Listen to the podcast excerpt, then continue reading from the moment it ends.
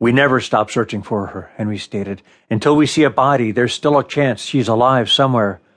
Henry was ready to slog through the snow and reclaim his snowmobile when something in the corner of his sight made him glance up to the skies again.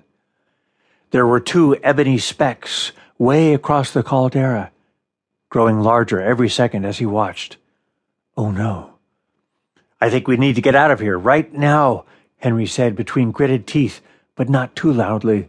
Who knew how good dinosaur ears were and from how far away they could hear a human voice, especially if they were listening for one? Jillian and Kylie looked where Henry was looking, and their eyes widened. The two specks were now big birds, but not birds coming their way. Now they were huge, wing flapping, pterodactyl looking nightmares.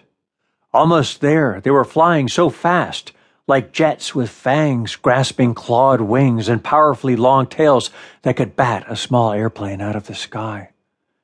The only mind picture that came to Henry was how he and his rangers had tried in vain to shoot down the one monster as it had flown lickety split above them on Phantom Ship Island.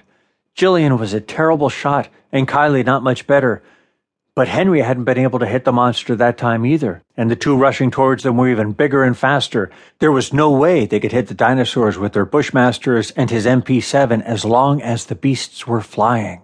If they ever had to kill one of them, they'd have to catch it on the ground. These coming were not on the ground. Only other option they had was to hide somewhere so the creatures wouldn't see them. He couldn't take the chance they'd shoot at them and miss again. Next thing they knew, one or all of them would be clutched in the beast's claws and carried away to heaven knew where, and as heaven knew what. Dinosaur happy meals. Bury yourself under the snow along the bottom of the guardrail.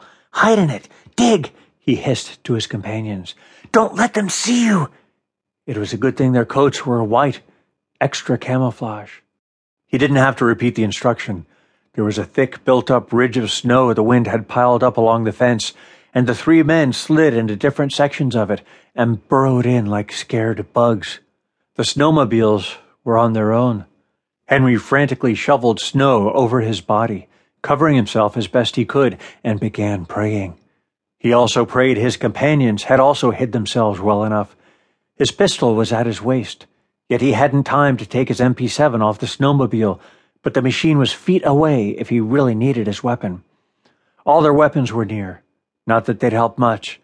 Not that they could hit the flying rockets above them. Just how good were those things' eyes? Their hearing, their sense of smell. He didn't want to know. He could hear the monster's cries somewhere overhead, growing louder, more insistent. Henry's heart was beating wildly in his ears, and he tried to remain calm.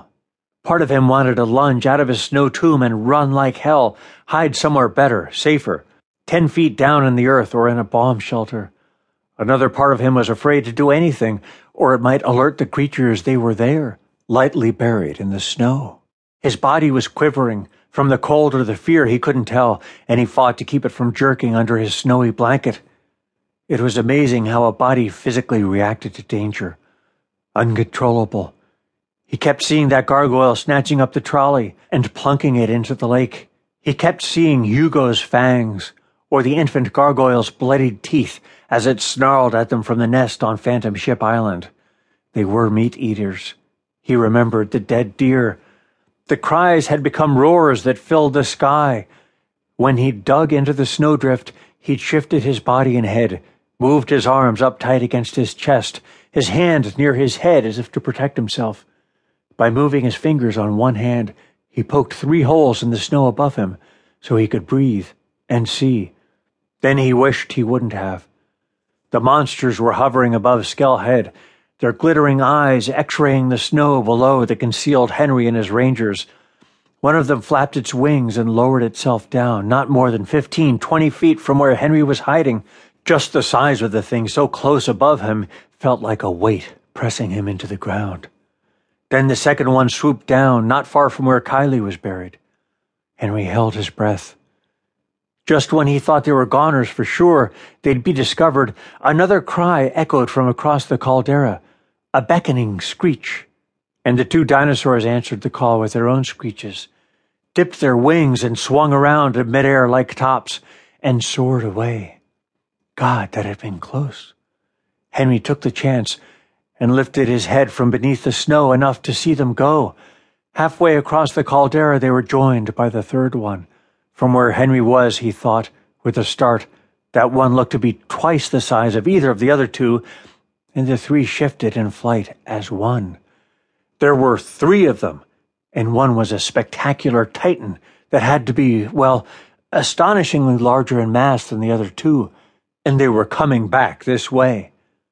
But the three zoomed past them toward Mount Scott and merged into the mountain's murky shadows. They must be nesting there.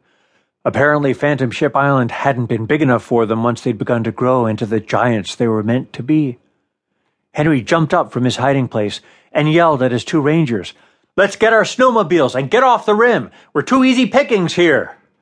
Again, he didn't have to yell it twice. Two other frozen humans popped out of the snow and they stumbled to their snowmobiles. As they revved their machines off the crater's rim, Henry couldn't stop thinking about what they'd do next.